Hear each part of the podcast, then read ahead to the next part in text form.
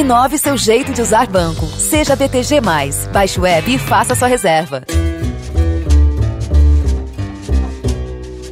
A beleza da democracia é você ter um amplo debate.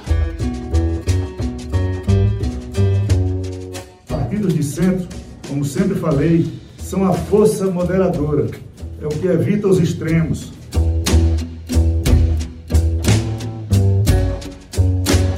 Hoje está junto com o PT nas eleições da, da da Câmara.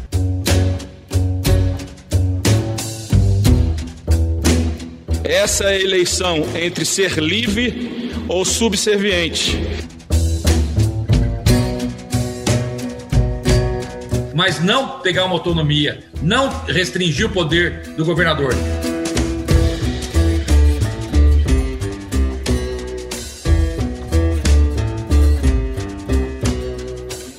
Brasil se prepara para mais uma eleição calma, não estamos falando da presidencial em 2022, e sim da eleição no Congresso Nacional, que deve esquentar os bastidores políticos nas próximas semanas. Já está um bocadinho quente. A escolha dos presidentes para as duas casas serão escolhidos, Câmara e Senado, e essa eleição no dia 1 de fevereiro.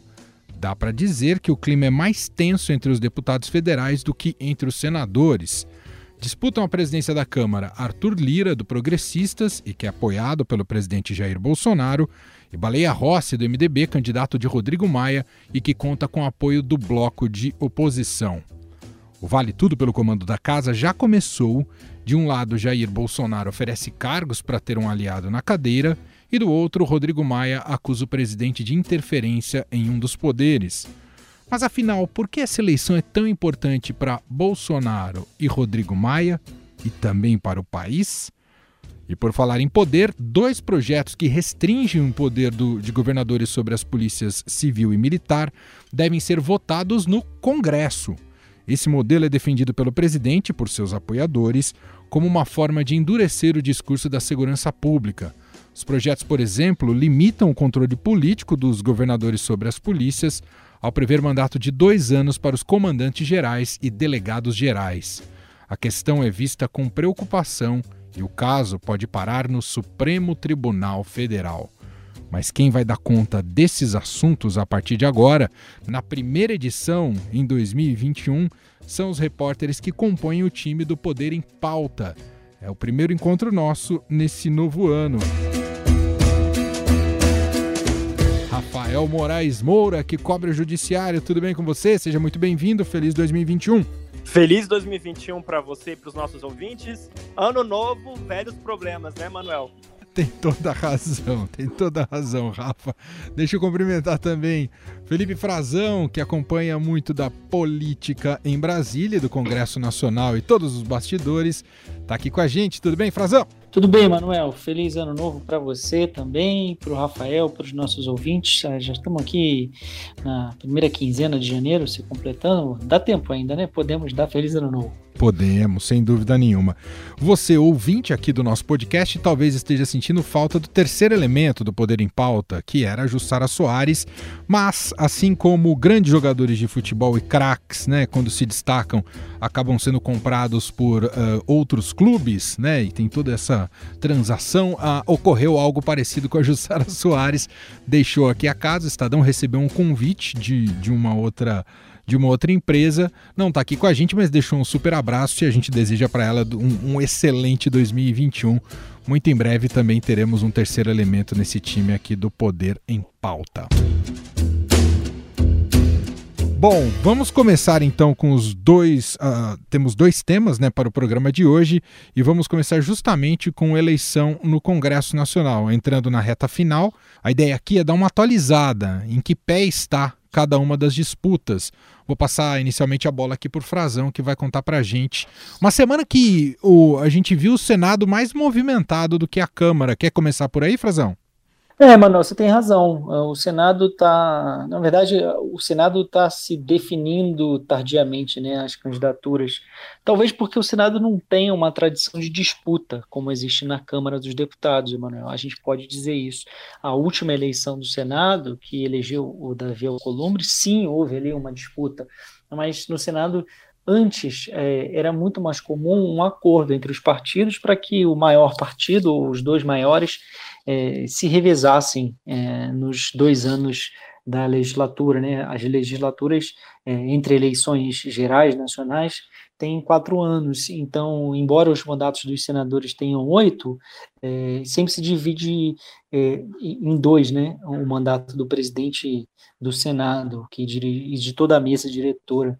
E assim era é, até pouco, né? Por isso a gente viu tantas vezes políticos do MDB presidindo o Senado, e porque o MDB é um dos maiores partidos historicamente no Senado, e o MDB quer voltar, escolheu a senadora Simone Tebet, do Mato Grosso do Sul, já não é a primeira vez que ela está querendo é, disputar esse cargo, né? Ela é filha de um ex-presidente do Senado, o senador Ramesh Tebet, e ela desistiu em cima da hora, né, dois anos atrás, em prol do Davi Alcolumbre, porque então, na, na época, ela disputava com um, um correligionário que é o Renan, senador Renan Calheiros. Não é uma candidatura nem de situação nem de oposição, é uma candidatura de independência harmônica entre os poderes a favor do Brasil. E agora não, o MDB está unido e, e, e ela vai se lançar, já se lançou, com grande parte do apoio de senadores que lançaram o, o, o, Davi e esperavam dele uma postura de mudança que não aconteceu. Né? O Davi Alcolumbre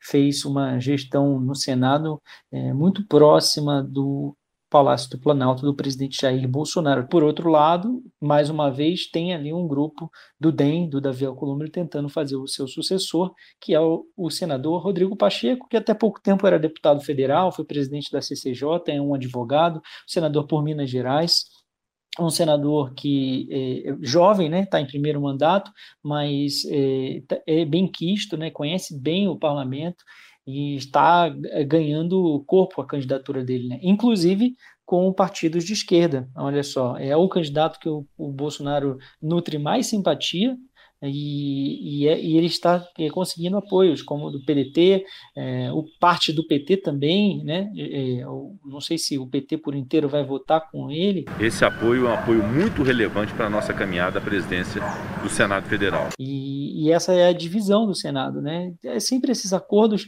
é, às vezes, eu acho que nesse ano, principalmente na Câmara, estão olhando muito para uma aliança eleitoral futura, Emanuel, uhum. mas esses acordos se dão por interesses é, talvez mais pragmáticos, mais mesquinhos ali, se a gente pode dizer assim, é, é, é, disputa de espaço dentro do Senado, né?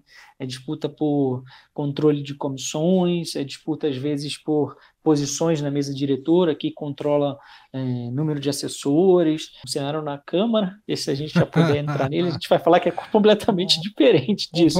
Talvez tenha. Talvez tenha, só para encerrar do ah. Senado, Emanuel, talvez tenha alguma outra candidatura, tá? Sempre surge, mas uh, os, os dois principais são esses, a Simone e o Rodrigo Pacheco. Gente já chega na Câmara e você me conta como é que estão os bastidores da disputa na Câmara. Mas queria passar agora, por falar né, na eleição na Câmara Federal e da presidência, passar a bola aqui para o Rafael Moraes Moura, para ele contar um pouco uh, contar um pouco para a gente como é que também está a disputa nos bastidores pela, pelas regras do jogo. Vai precisar de VAR, o, o, o Rafael? Lembrando, né, Manuel, que o Supremo Tribunal Federal, digamos assim, criou o problema, entre aspas, né, ao barrar a possibilidade de reeleição dos atuais presidentes da Câmara e do Senado.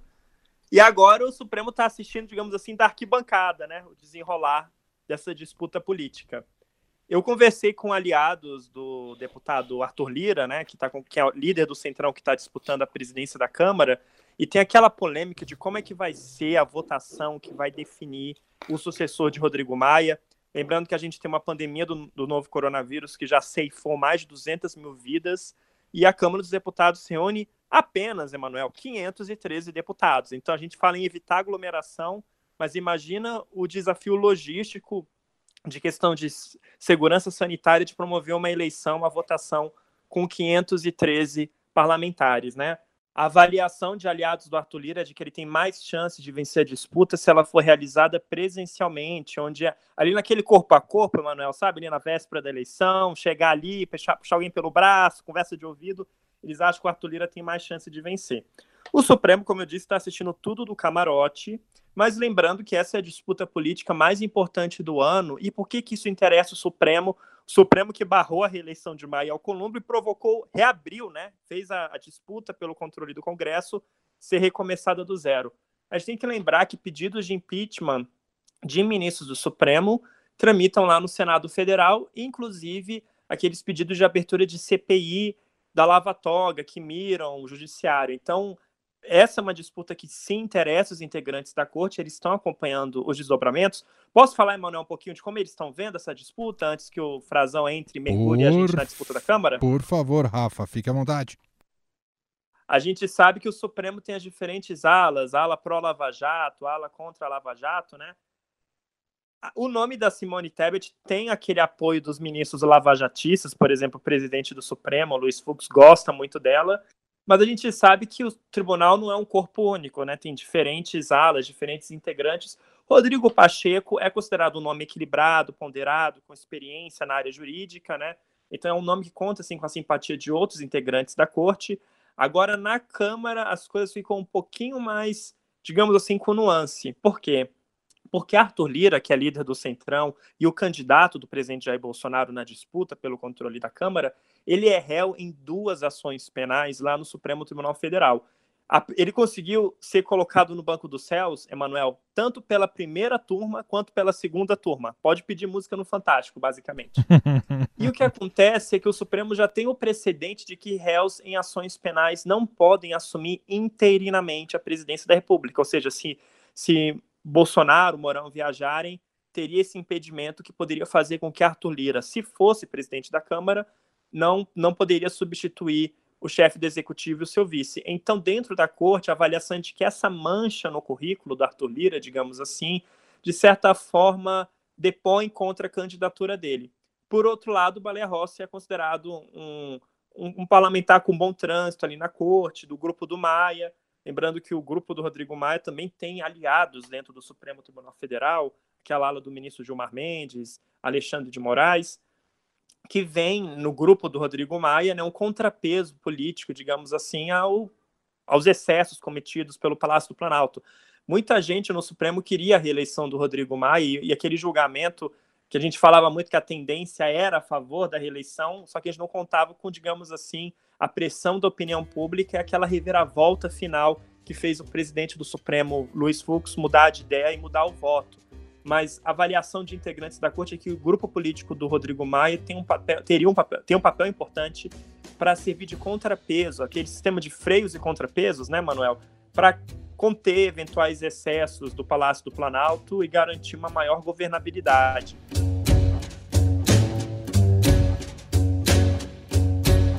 O Fraz não estava pensando aqui, como a eleição é só 1 de fevereiro, é claro que a gente vai, depois vai dar tempo da gente analisar mais é, de como é que está a corrida propriamente dita é, dos bastidores políticos para quem deve ser eleito para esse cargo, mas eu queria dar um passo atrás, porque eu acho que é muito importante, queria ouvir essa resposta de você, é, que um pouco eu coloquei aqui na introdução, na, na nossa democracia, por que, que é tão importante a figura do presidente da Câmara dos Deputados? Ô, Manuel, um pouco pelo que o Rafa falou, né, se referindo aí ao, ao caso do Arthur Lira. Que na sua soberania as pautas serão levadas à discussão. O presidente da Câmara está na linha sucessória, né?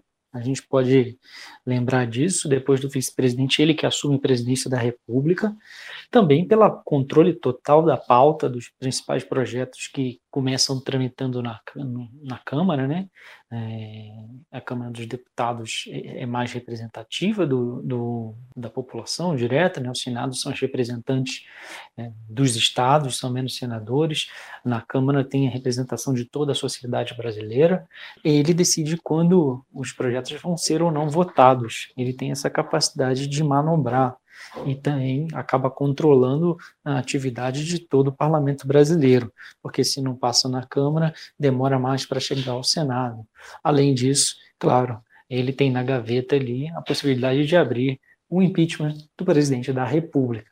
É, o Rodrigo Maia segurou, mas está dizendo que o próximo presidente da Câmara vai ter que analisar se já chegou a hora ou não de levar adiante algum processo para responsabilizar por crime de responsabilidade, né, alguma, alguma atitude que tenha a ver com a gestão do governo, o presidente Jair Bolsonaro. E no caso do presidente Bolsonaro, eu não tenho é, os elementos né, para tomar uma decisão agora sobre esse assunto. Então, ele tem esse poder de começar o processo, e se a Câmara aprovar, o presidente já é afastado temporariamente. E aí o, o Senado decide dar a palavra final. Então, eu acho que isso é um, um resuminho, assim, Manuel, do que porque esse, esse cargo, essa figura é tão importante.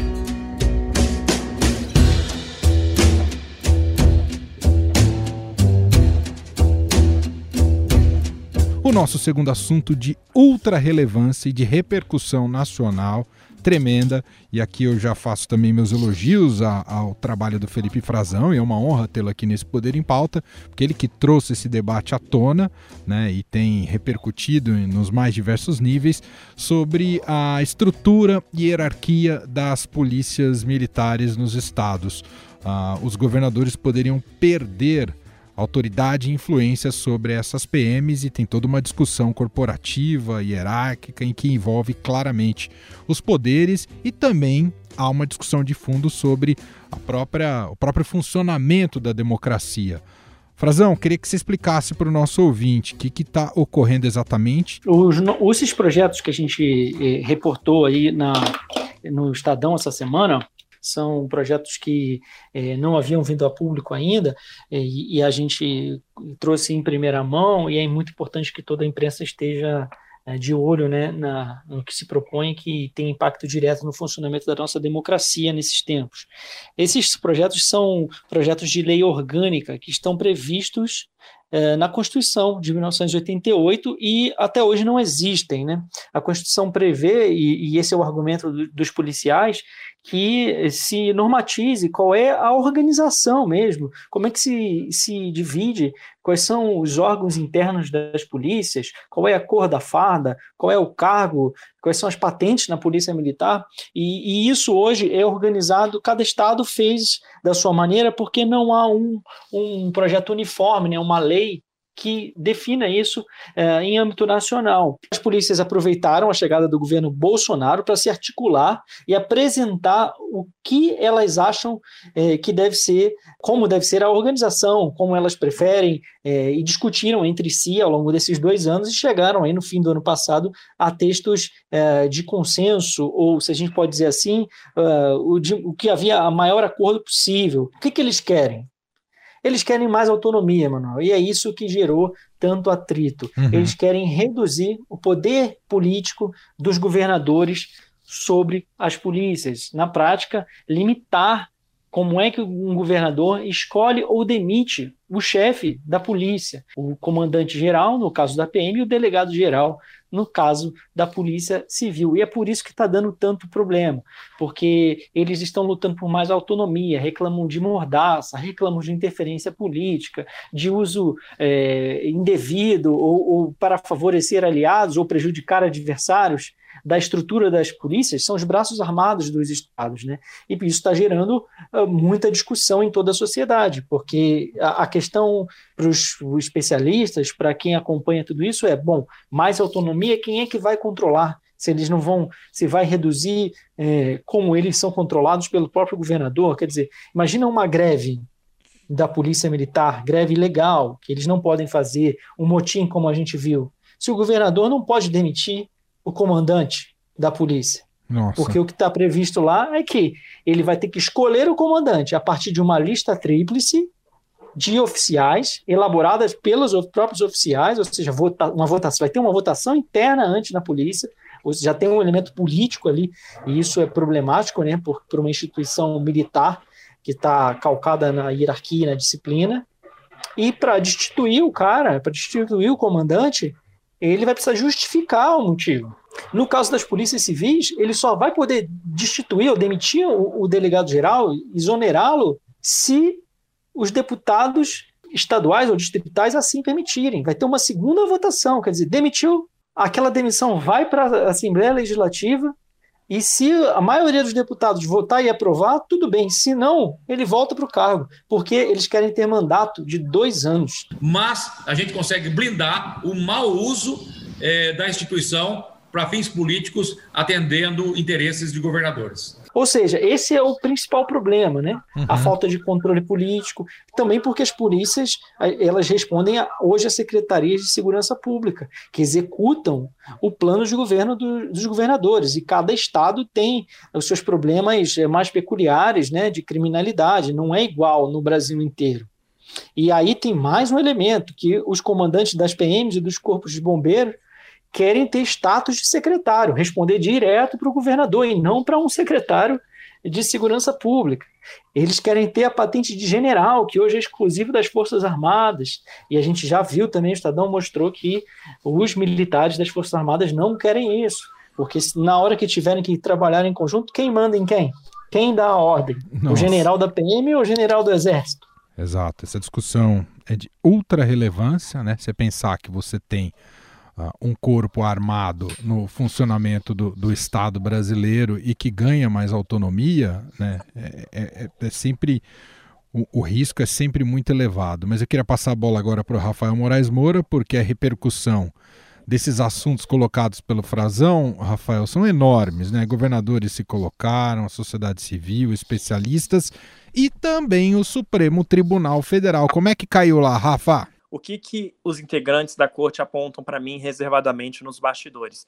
A gente viu aquelas cenas lamentáveis nos Estados Unidos, né, que resultaram até em cinco mortes, no ambiente em que, digamos assim, o poder de Trump sobre a polícia não é tão grande quanto o poder que o Bolsonaro tem sobre a PM, aqui no Brasil, por exemplo, né? E o próprio presidente da República, o presidente Jair Bolsonaro, já disse, abre aspas, que se nós não tivermos o voto impresso em 2022, uma maneira de auditar o voto, nós vamos ter um problema pior do que os Estados Unidos. Então, os integrantes da corte estão vendo com muita apreensão esse, esses projetos que foram revelados pelo Felipe Frazão nas páginas do Estadão. Um ministro do Supremo até disse para mim considera a proposta ruim e avalia que, se ela for aprovada, pode tornar os governadores reféns das polícias. Lembrando que os governadores estão no cabo de guerra com o presidente Jair Bolsonaro, aí envolve desde as pretensões eleitorais do governador de São Paulo, João Dória, do governador do Maranhão, Flávio Dino, mas a, o próprio enfrentamento da pandemia do novo coronavírus. Então, o clima é de muita apreensão, muito receio dentro da Suprema Corte em relação a essas medidas. Conversei com um integrante da cúpula do governo federal que disse que não é bem assim, que tem que ser visto com cautela. Sabe quando já tenta aparar as arestas, Emanuel? Aquela coisa assim, sabe? Olha, não é bem assim. Dizendo que é, é, é tentar encontrar um equilíbrio em que não se permitam abusos de um lado e de outro não se permitam interferências políticas de outro lado. Enfim, vamos ver como são os desdobramentos, mas por enquanto, enquanto isso, eu queria destacar aqui uma fala do decano, do, do ex-decano do Supremo Tribunal Federal, Celso de Mello, ministro aposentado da Corte, que deixou o tribunal no segundo semestre do ano passado, mas eu conversei com ele e ele deu aquelas declarações, né, mano? A gente está acostumado a ouvir Celso de Mello dando aquelas declarações enfáticas em defesa da democracia, das liberdades individuais e aqui ele também foi categórico. Ele considerou esse projeto de lei um retrocesso inaceitável.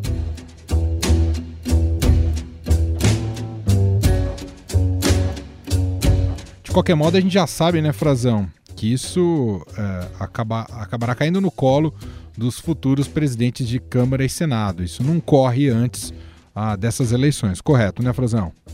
Não, não dá tempo. Havia um pedido deles para que fosse, ainda com o Rodrigo Maia, chegaram a ter um acordo, mas a pandemia mudou todo o funcionamento do Congresso, né, Manuel? Uhum. E depois tinha a eleição municipal também, acabou ficando para depois. Eles queriam correr tudo com medo de uma reforma administrativa, prejudicar ainda mais as carreiras policiais, mas não deu. E os, o projeto eh, não foi bem recebido pelo Baleia Rossi, que é o, o, candidato da situação da Câmara e de oposição ao Planalto, por assim dizer, né, do grupo que se opõe, apoiado pela oposição, e ele não, não, não, considera oportuno essa discussão. Já o Arthur Lira, que tem apoio do presidente, ele diz que se houver alguma maneira, ele coloca assim para votar se ele entender que há condições políticas. E, é claro, os deputados que estão relatando são governistas, são da base do presidente, apoiam o presidente Jair Bolsonaro e as categorias também, o presidente tem um forte apoio nas polícias.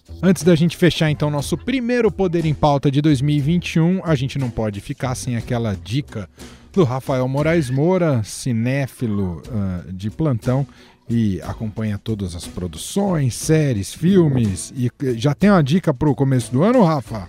Tenho dicas de filme sim, Emanuel. Já viramos o ano, todo mundo agora quer saber quem vai ser indicado ao Oscar 2021, que foi remarcado para abril.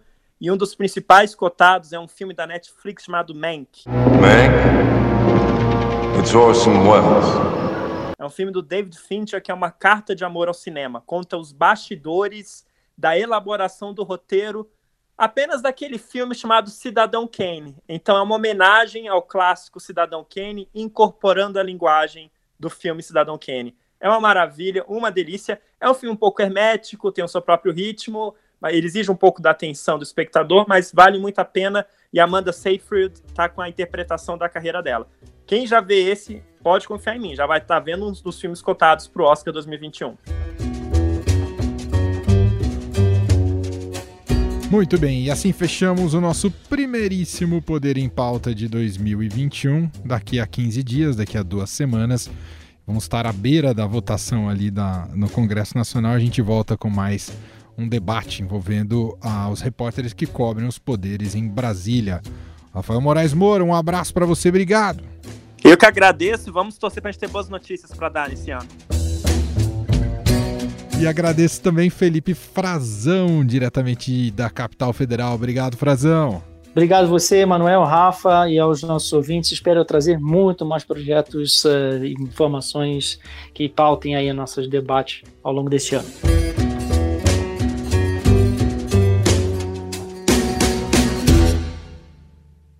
E este foi o Estadão Notícias de hoje, sexta-feira, 15 de janeiro de 2021. Contou com a apresentação minha, Emanuel Bonfim, na produção e edição a dupla Gustavo Lopes e Bárbara Rubira e na montagem Moacir Biasi. Nosso diretor de jornalismo, João Fábio Caminoto. Para mandar o seu e-mail, podcast@estadão.com. Um abraço para você, um excelente fim de semana e até mais. Inove seu jeito de usar banco. Seja BTG+. Baixe o app e faça sua reserva.